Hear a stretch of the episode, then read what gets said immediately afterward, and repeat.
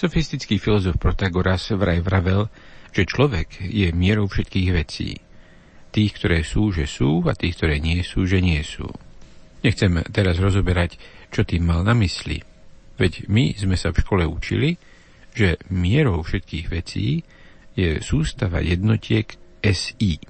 Áno, máte pravdu, nejde o všetky veci, len o fyzikálne veličiny ale sústava SI, teda sústava metrických jednotiek, je niečo, čo nás prevádza na každom kroku.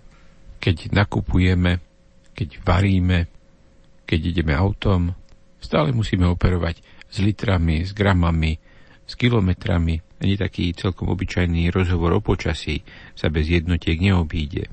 13. až 16. novembra tohto roka prebehne vo Versailles 26. zasadnutie Všeobecnej konferencie Mier a váh. Je to vrcholný orgán metrickej konvencie, uzavretej v roku 1875. Metrická konvencia je medzinárodná zmluva, respektíve krajiny, ktoré sa k nej hlásia. Tá Všeobecná konferencia Mier a váh to je nie pravidelné stretnutie delegácií zastupujúcich jednotlivé vlády týchto krajín od roku 1875 ich bolo 25. Tohto roku sa bude konať 26. A vôbec nepôjde o rutinu. Tohto roku dôjde k veľmi výraznému prerodu celej sústavy SI. Bežný používateľ si túto zmenu asi ani príliš nevšimne. Ale musím to vysvetliť trošku po poriadku. Sústava SI je založená na siedmých tzv. základných jednotkách, pri každej jednotke je stanovená jej definícia, praktická realizácia. Možno si spomeniete na prvú definíciu metra. Tá pochádza z roku 1791 a definuje meter ako 10 miliontinu zemského kvadrantu. Ako definícia to obstojí, ale príliš praktické to nie je. Na praktické účely je potrebný etalón, alebo lepšie povedané sústava etalónov. Nejaký primárny etalón, potom rôzne sekundárne a terciárne etalóny, inými slovami kovové tyče, ktoré ten meter predstavujú. Jedna z nich, ten primárny etalón, je určujúca a veľmi prísne chránená. Sekundárne etalóny sa merajú pomocou toho primárneho a tiež sú veľmi vzácne a veľmi chránené. Povedzme na jednu krajinu, prípadne jeden taký sekundárny etalón môžeme mu hovoriť národný etalón. No tak toto ide postupne ďalej, až sa dostaneme k pravítku, ktoré si kúpime v papierníctve alebo k ceľovému meraciemu pásmu zo železiarstva. Tento vývoj, ako sa zmenilo meranie alebo určovanie metra, to astronóm Pavol Gábor samozrejme dopovie. Dáme si však teraz e, takú malú hudobnú pauzu. Sú tu kapucíni, je tu Stanley, pripravená je pieseň Šťastný je človek. A už po tejto pesničke teda prejdeme k tomu ďalšiemu kroku, že kedysi sa určoval meter podľa etalónov, ako ste počuli. Podľa čoho sa určuje meter teraz? Počkajte si.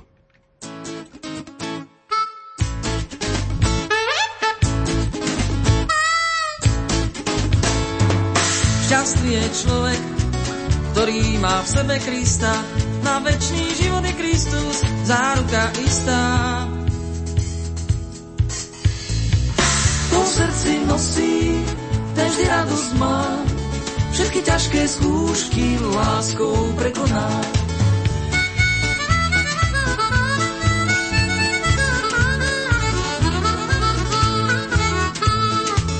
Choď za ním aj ty, snaž sa ho lepšie spoznať, aby si o ňom mohol svedectvo vydať. To srdci nosí, ten vždy radosť má, všetky ťažké skúšky láskou prekoná.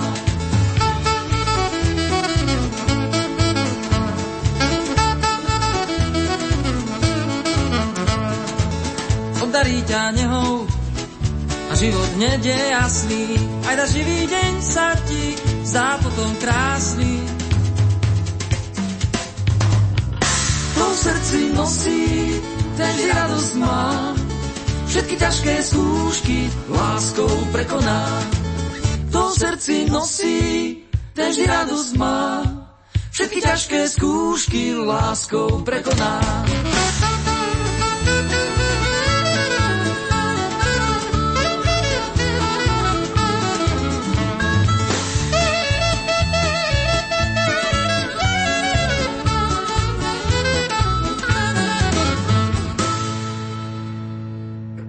Ako sa zmenilo určovanie metra? Dnes sa už nedefinuje vzdialenosť metra etalónom, o ktorom ste počuli pred malou chvíľou, a to ani primárnym etalónom, ani sekundárnym, ani žiadnym iným. Meter má už úplne inú definíciu, a to pomocou rýchlosti svetla. Ale teda nepredbiehajme, aby som nepovedal niečo, čo chce vysvetliť jezuita Pavol Gábor z Vatikánskeho observatória.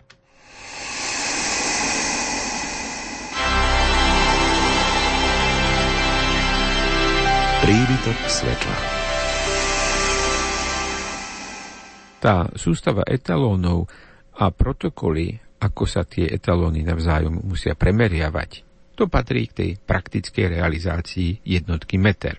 Možno si ešte spomeniete, že ste v škole videli obrázok, ako ten primárny etalón metra vlastne vyzeral. Že to bola platinovo-iridiová tyč, ktorú uchovávali pietne na Medzinárodnom úrade pre miery a váhy v Sèvre pri Paríži. Tí z nás, čo študovali nejaký vedecký alebo technický obor, sa možno stretli aj s tým, že meter už dávno nemal nič spoločného s tou platinovou iridiovou tyčou, lebo jeho definícia sa zmenila a zmenila sa aj praktická realizácia tejto jednotky. Od roku 1983 je meter definovaný ako vzdialenosť, ktorú svetlo prekoná vo váku za zlomok sekundy, vyjadrený číslom 1 lomeno 299 miliónov 792 458. Meter je teda vlastne definovaný pomocou sekundy, teda základnej jednotky času, a numerickej hodnoty rýchlosti svetla vo váku. A to tak, aby rýchlosť svetla vo váku bola presne 299 miliónov 792 tisíc 458 metrov za sekundu. Prečo také neokrúhle číslo? No, jednoducho preto, aby sa takto definovaný meter príliš nelíšil od predchádzajúcej definície metra. Inými slovami, aby si nič netušiaca široká verejnosť nič nevšimla, nemusela zahodiť všetky tie pravítka z papierníctiev a zvinovacie oceľové meracie pásy zo železiarstiev.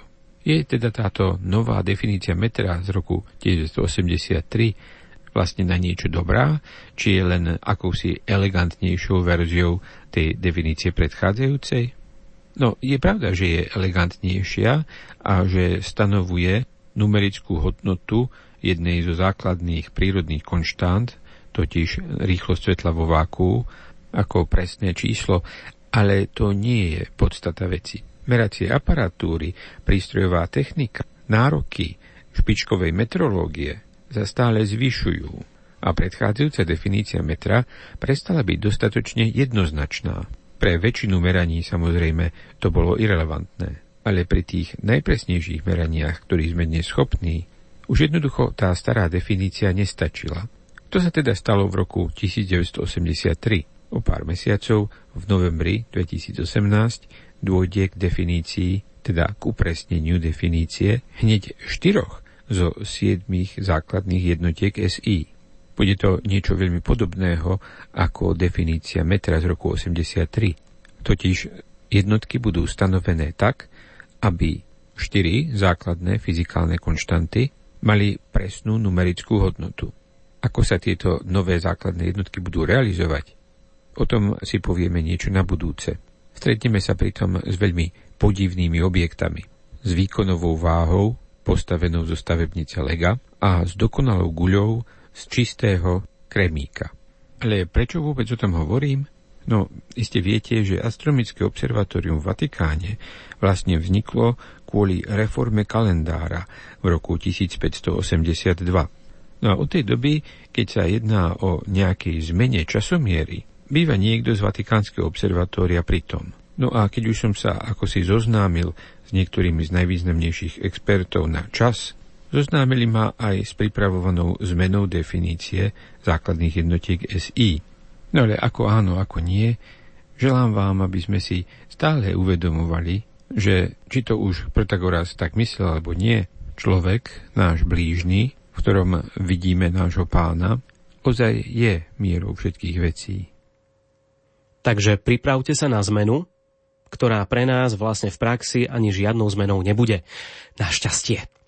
Tým pádom aj dnes, ale takisto aj na konci novembra budem môcť povedať, že príbytok svetla vysielame v útorok o 14. hodine 15. minúte a vy veľmi dobre budete vedieť, kedy to vlastne je. Už o malú chvíľu na Lumene varíme, sám viem zatiaľ len toľko, že to bude niečo bezlepkové a bude to mať niečo spoločné s Talianskom. Tak poďte to objaviť spolu s nami. Skúšame sa nájsť v nemých slovách, dotyk sa dotykom niekam schoval. Skúšame sa nájsť, kde nik už nič nehráva. Tam, kde sa vždy rozum citom zdá. Skúšame sa nájsť krehkých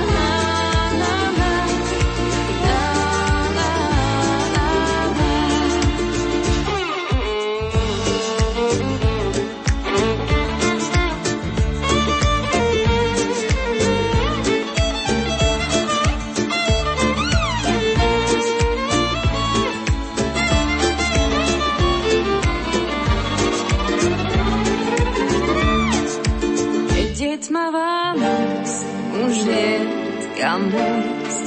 Jemne zašepkám ti iba so mnou buď.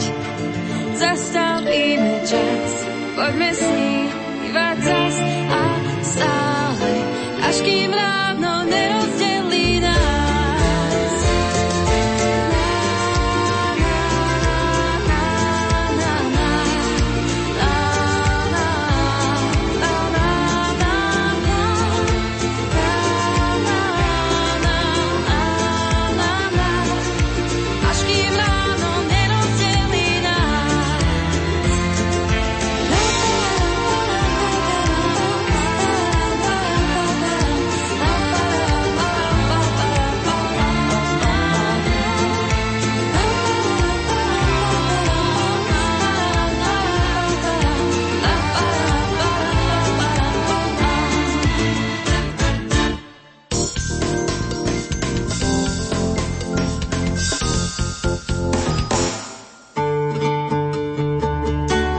7 bolesná Pana Mária, patronka Slovenska v dokumentoch cirkvi. To bude téma najbližšej relácie Duchovný obzor. Pozvanie do štúdia prijal profesor dogmatickej teológie Anton Adam z kňazského seminára v Badíne. Počúvajte nás dnes o 20. hodine.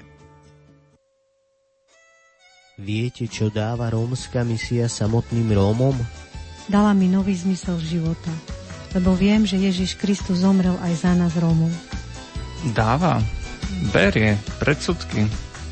Naučila ma milovať a dala mi iný pohľad na ľudí okolo seba. Dáva mi požehnanie do mojej rodiny. Dáva mi službu, ktorá ma naplňuje. Cestu, ktorá spája ľudí a vedie ich ku Kristovi. Viac o rómskej misii sa môžete dozvedieť v relácii Rómovia misia možná každý druhý